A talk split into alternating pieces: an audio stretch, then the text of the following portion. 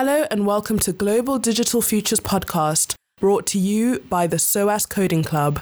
I'm your host, Chipo Mapondera, and you're listening to SOAS Radio. This week, we are speaking to the founder and chief product officer of Quilt.ai, Dr. Angad Chowdhury, on what AI told us about COVID 19. We are really happy to have Dr. Chowdhury joining us on the podcast for the second time. And just to refresh, Quilt.ai describe the internet as a repository of human behavior, opinions, preferences, and social interactions. Their team of anthropologists, semioticians, designers, engineers, data scientists, and mathematicians are using these digital fragments to understand people and culture at scale. They have been doing some fascinating work, including research on child protection and suicide, and they've just launched their climate change dashboard. So today we're going to get into some of that research and discuss how COVID 19 has impacted human behaviors.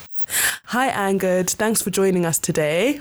Hi there, Chipo. Thank you for that very generous introduction, and I'm really glad to be back on your podcast. Yeah, it's really nice to catch up.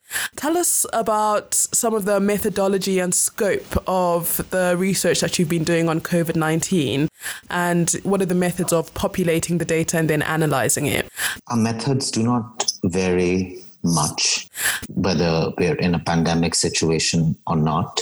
Our core technology remains the same. So I come from an anthropological background at SOAS, as you know, and the biggest insight from that discipline is around observational information, getting us closer to something truthful than surveys or focus groups.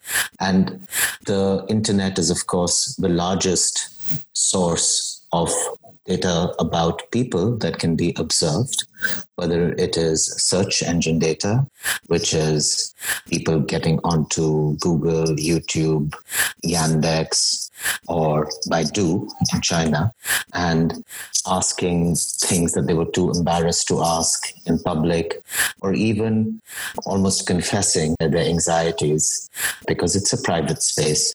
And of course, there is social media, which is visual and textual, image based and uh, numerical, that reflects some amount of aspirations of individuals. So, that entire field, the digital field, is the source for our ethnographic, anthropologically informed observations. And that's what we use.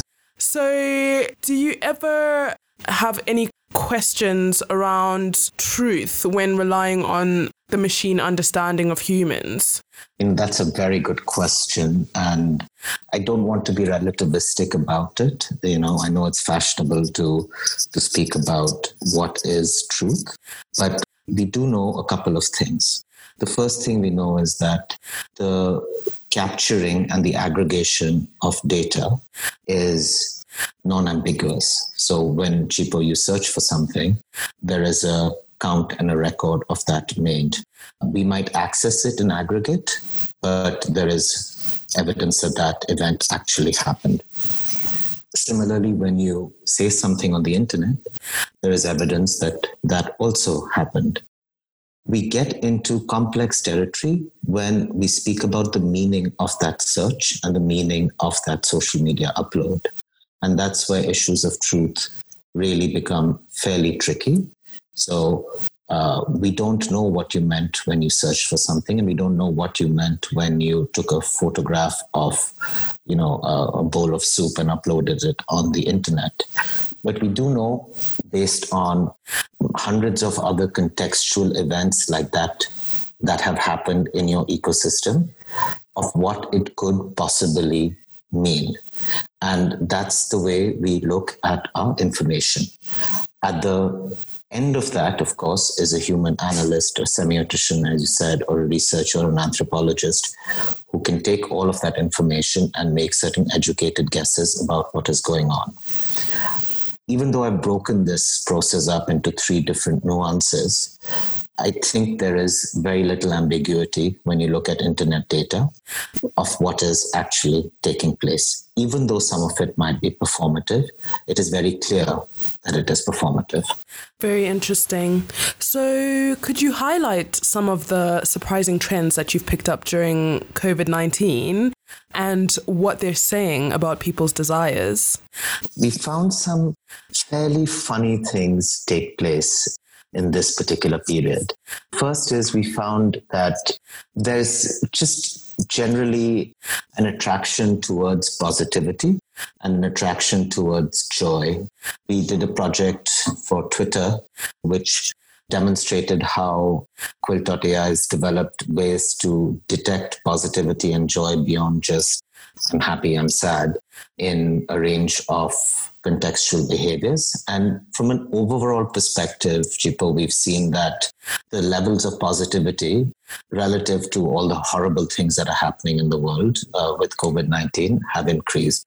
On a more practical level, we've seen some very counter moves that, that individuals have taken. You know, we've seen individuals trying to exercise mastery and control over their lives by doing very intensive exercises and uh, slightly over the top expressions of control. A very nice example of this uh, is is called Everesting, where they they you know almost like climbing Mount Everest. There's an intense pack of energy expulsion and that that takes place.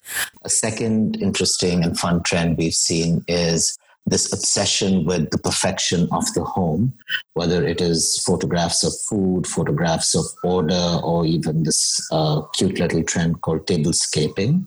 The third fun we've uh, fun trend we've seen is especially in markets that have opened up into a post-COVID situation is something called cottage core, where where individuals are returning to less urban ways of life. We've seen many such things emerge.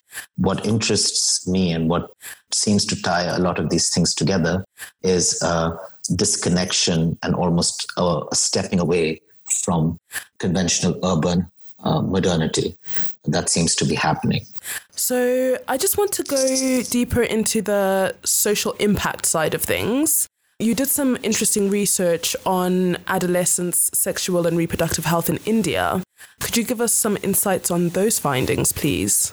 Yes, I mean, there's a very detailed report uh, that is available uh, on the website, but I can share with you what I found interesting about the full report. So I think we found that, and, and, again, here we looked primarily at search engine data. We found that the demand for at home abortion methods and kits has surged since the last quarter. So we had about almost a 48% increase in uh, young women searching for at home abortion kits, and also about informal non medical home remedies into abortions. So that's been a slightly alarming trend. The second trend, of course, has been that overall demand for birth control and overall uh, searches for contraceptions by men has reduced and withdrawal methods and other sort of home type of contraception methods have increased and you know perhaps linking it all together we've seen a deep anxiety around unwanted pregnancies taking place. And what all of this tells us is, is about, of course, issues of access, whether it is safe sex related um, products are, are not being accessed, and people are going back into a fairly reactive mode of, of family planning. So that's been a fairly surprising piece of insight into sexual and reproductive health for us. We've noticed a few other trends around how uh, women have been impacted during the lockdown. The most alarming here has been, of course, the idea that a lot of younger girls uh, who were about to go to school and, you know, where a lot of had been created for these young girls to have the permission almost to educate it, especially in semi-urban and slightly more rural areas. Those type of impulses have been slowed down, and uh, you know ideas of digital education, of course, uh, are not really targeted uh, and impacting the most vulnerable women across the country. So some of those things are what we have noticed um, in, um, in, in our work, especially amongst young girls and boys. But overall, there has been a little bit of a you know a few steps backwards as far as uh, sexual and reproductive health education is concerned, and certainly a few steps backwards as far as the education of young girls is concerned. We've done something similar for child protection. I'm happy to talk about that. But yeah, you could actually touch on the child protection research as well. Yeah, so you know, one of the things we discovered, uh, you know, we've been running a few pilots, is that there's a lot of people on the internet searching for child pornography, right? So that's the first uh, statement we've noticed that a lot of people who are not perpetrators and hardcore consumers are just casually wandering into the ecosystem. So we wanted to do something about that.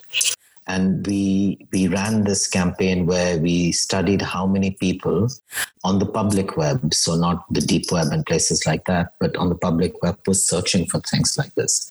So overall, we had a number, I think, 20 north of 20 million a month of individuals is searching for fairly horrific things and of course then they would search they would not get anywhere right then it's not it's it's not easily available this type of content. But there was a, there was a certain impunity with which they were searching. So we ran a deterrence campaign where every time they would get they would search for things like this, we would serve them communication and messaging that would terrify them in some shape or form, that would realize that this kind of stuff is actually a terrible thing to do and is reprehensible and a part of really encouraging the entire apparatus of child uh, trafficking. And so, because these individuals are not hardcore, they're like on the fence or early, you know, explorers of child abuse imagery, it really worked. So, we saw in some cases and some keywords which were being searched for like seven, eight, nine million times a month, we managed to reduce it in some cases by about uh, 17 to about 30%. So, that's the way the internet can have an impact where it's not only, okay, now this searching for sewage and toilet uh, treatment, but also that we are able to, through awareness building, make people understand that you know some of the things that they think are okay are actually not okay. So it's the same technology used to sell soaps and shampoos and and mobile phones, but just being used to deliver messaging uh, and uh, impact people's uh, ways of uh, engaging with the world. Can you give us like just an idea of have the outcomes of these trends shifted like since lockdown measures have been relaxed and does the data indicate how long lasting the effects of some of these issues that have arisen during COVID might be post COVID? That's, as they say, um, a billion dollar question, Chipo. I can I can tell you on the things that I've been watching uh, what the story seems to be, but uh, I would urge you not to extrapolate from there to all possible scenarios. Uh, we have seen, as you as I've mentioned, the amplification of certain types of identity, whether it is cruelty inside the homes or strange desires on the internet. We've seen the amplification of some fairly positive things like people wanting to be more house proud, slightly more into fitness. But we've also seen the amplification of not knowing how to deal with things, so fears and performative bravery, etc. And while these started peaking as we got to the height of the lockdown, just because the lockdown is over doesn't mean that they've gone back to zero. So, certain things have, of course, left an indelible mark on people and have changed their priorities fundamentally. And I believe that that's going to be what we see as we go forward. I also think that there's a whole piece on the tragedies of COVID that are going to start coming out. We've heard anecdotally, of course, and you know all our personal circles of people who have lost jobs or lost relatives or had uh, their marriages fall apart.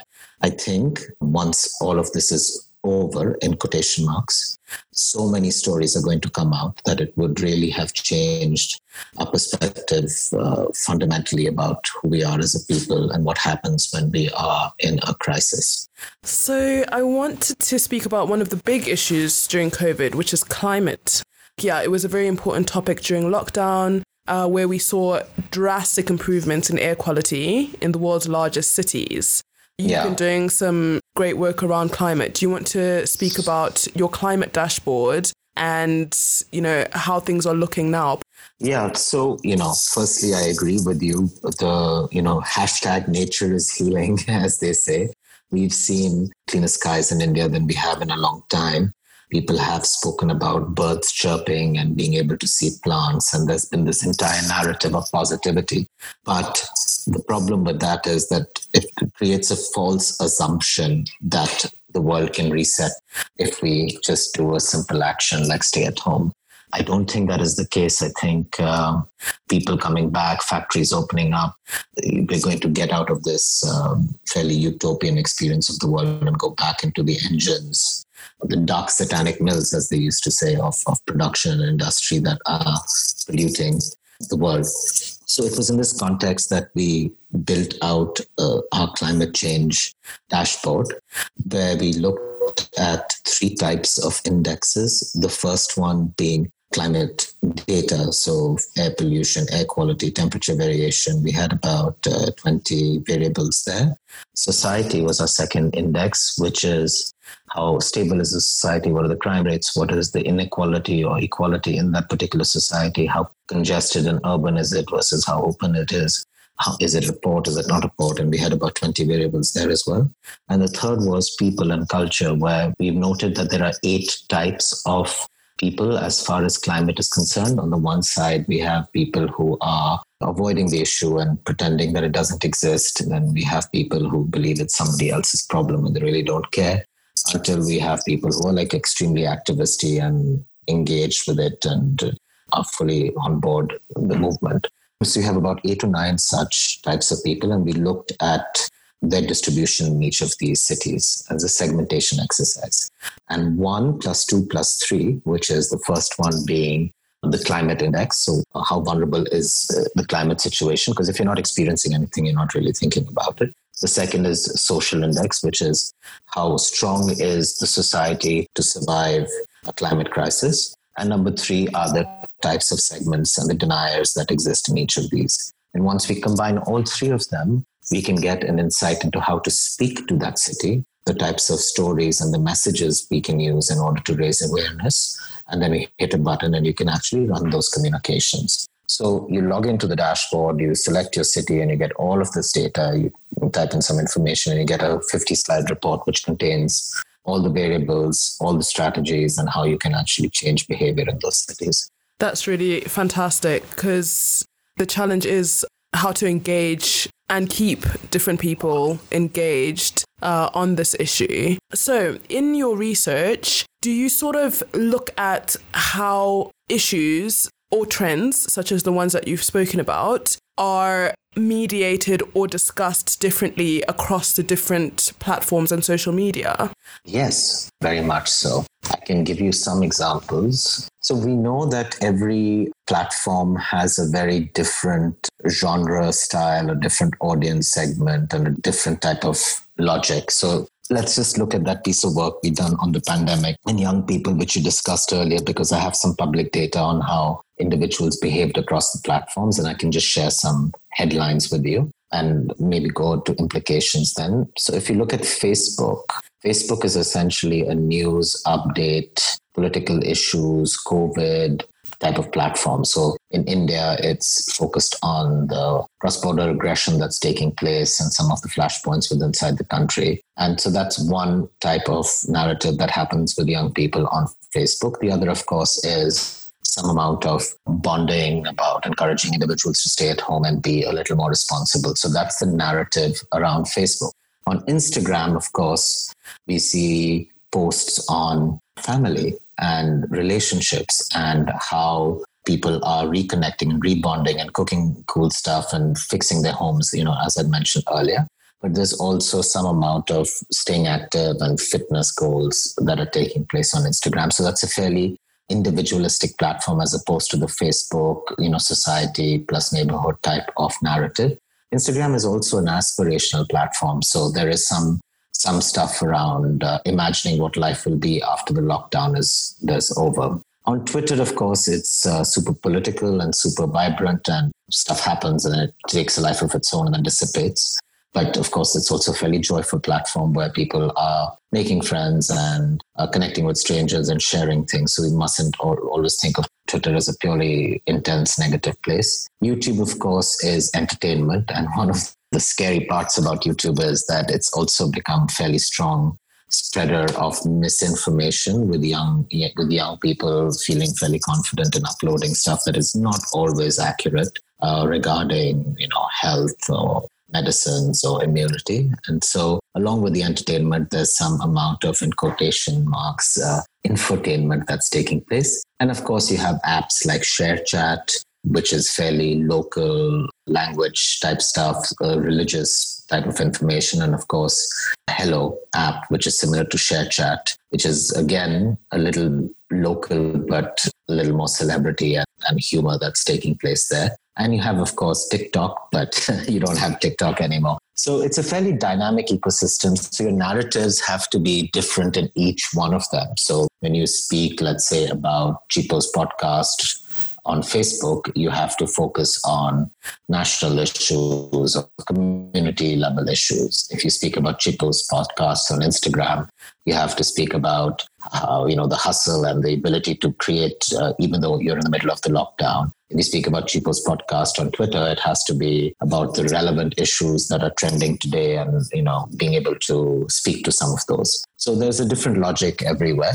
We find that a lot of uh, marketers often they also have their concerns about uh, deploying messaging at scale. So sometimes they don't take into uh, account a lot of the nuances uh, across the platforms. But we're hoping that that changes uh, over the next couple of years.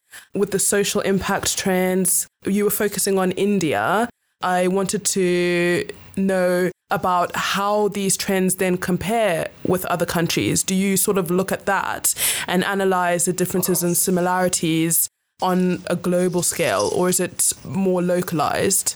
We are working globally. I just used the India examples based on the prompts that you had uh, given during our chat.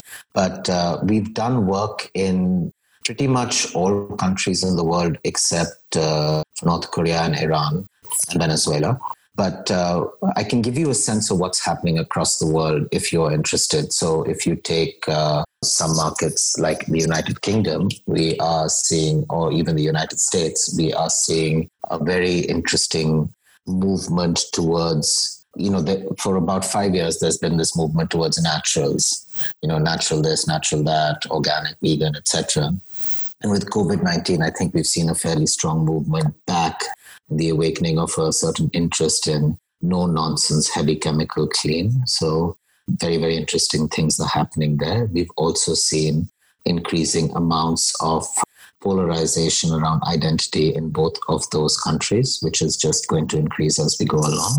We have seen in some parts, we've seen a lot of increases in young ladies joining apps like OnlyFans in order to increase um, their, their ability to earn money through their bodies. In some countries, we have seen increase in super indulgent foods that are these incredible treats that are happening inside the home. We have in other countries seen an incredible desire to disconnect from all forms of media and video and a re-emergence of extreme wellness and spirituality. So there's a lot of stuff happening all across the world that is both interesting because it's very counter to what the trajectory of the world prior to COVID, but also very troubling because it's new forms of either exploitation or cruelty that emerged. Do you have any global South country examples? They're all mixed in there. I think the OnlyFans example was in rural and urban Kenya, where we have seen some interesting shifts in self identity for women. So we found that uh, young girls in Kenya are exploring information around sex and um, sexual health, primarily online. And we have seen almost a doubling of this after COVID. Of course, when they go onto forums and have these discussions, there is, of course, a strong pushback from slightly more conservative people. We've also noticed that this SRH conversation in that country is dominated primarily by fairly loud individuals and, and some amount of misinformation that is that is pushed away. And uh, there's a lot of guilt and shame, of course, with the narrative that is taking place online. So it's a very different story to India, which is a passive consumption of content, whereas here there is an active consumption of content and an active conversation about these subjects. But of course, there is a strong pushback because it's a fairly loud ecosystem that, that exists there. We also see that there are negative influences as well as positive change influencers. So, one of the very interesting type of negative influencers are people who are sponsoring these young ladies. You must have heard the word sugar daddy, and they are trying to push this narrative. And there's some amount of exploitation that takes place, even though it doesn't seem like it. It seems like a fairly innocent uh, thing on the surface. We've also seen a tremendous amount of patriarchal pushback taking place online. And uh, the largest set, of course, is people who are just uninformed about women's sexual and reproductive health. So we've we've noticed a lot of very very interesting things happening across the world uh, with regards to women's sexual and reproductive health. And you just take that example of individuals who you know are in quotation marks patrons you don't see that in all markets. You see it only in some markets. And that's the nuances that we can pick up using the internet and working at scale. So, just as a final question, I wanted to get just your final insights on this type of research and also I guess it's mostly the organizations or different organizations that would have access to this type of information, these types of insights. What about regular individuals as a way of better understanding, you know, what's going on online or better understanding their experiences and what they're putting out there into the world? So we do try and share as much information possible. We're usually sharing a piece of content every day. We are also building out a product that allows everyday individuals to experience the beauty and magnificence of the internet. We are also writing a book on we don't have a good title for it right now, but essentially on the positivity and the hope of the online world, given how often it is positioned as something else. So we are, we're trying our best to make the ability to study people at scale be something that everyone has access to, either through books or through blogs or through podcasts like this one, or even through a tool that we hope to launch in the near future. Amazing. That's fantastic. Thank you so much, Angad. And thank you for all of these insights. Let's see what happens post COVID, and hopefully, some of the positive findings and learnings will stick for the future. Thank you, Chipo. So, for our listeners, discover more about this topic by accessing the following resources available in the show notes on our website. You can listen back to our interview with Angad and his partner and co founder Anurag Banerjee in the episode AI for Social Good. And you can visit the quilt.ai website, which will be linked in the show notes. Quilt.ai launched their climate change analysis tool, that's the data dashboard that Angad was speaking about. Learn more about it in the post Putting Climate and Data into Action, and keep an eye on their social media to be able to access that for yourself in the future and discover more about COVID 19 trends in India in the quilt.ai article, The Pandemic's Impact on Young People in India. You can watch Angad present findings on adolescent women's health in India in the video Emerging Adolescent Health Issues During and Post COVID 19. And you can read about how COVID 19 has affected climate trends in the article Post COVID 19 Collective Action on Climate Change in India. How do we get there? And learn more about Quilt.ai's awareness building campaigns. in the article To Flush and Forget, or read about how Quilt are using cultural AI to gain deeper insights into human behavior in their article Making Machines Human How Quilt.ai is Indexing Humanity at Scale. And you can learn more about Quilt.ai's pioneering research in the video interview The Pioneer Conversations with Angad Singh Chowdhury and find out more about the meaning behind some of the weird and fanciful COVID 19 trends in Quilt's article Tablescaping, Cottagecore, Everesting Three Unexpected Lockdown Trends and What They Mean to Us. Finally, find out how people have been spending their time in isolation, or how people spent their time in isolation, in the article A Big Year for Staying Home cribs during coronavirus times. You can find us online at www.soascodingclub.com. Follow us on Facebook at SOAS Coding Club and on Twitter at SOAS Coding Club. We broadcast every two weeks, so tune in to discover what's to come in your global digital futures.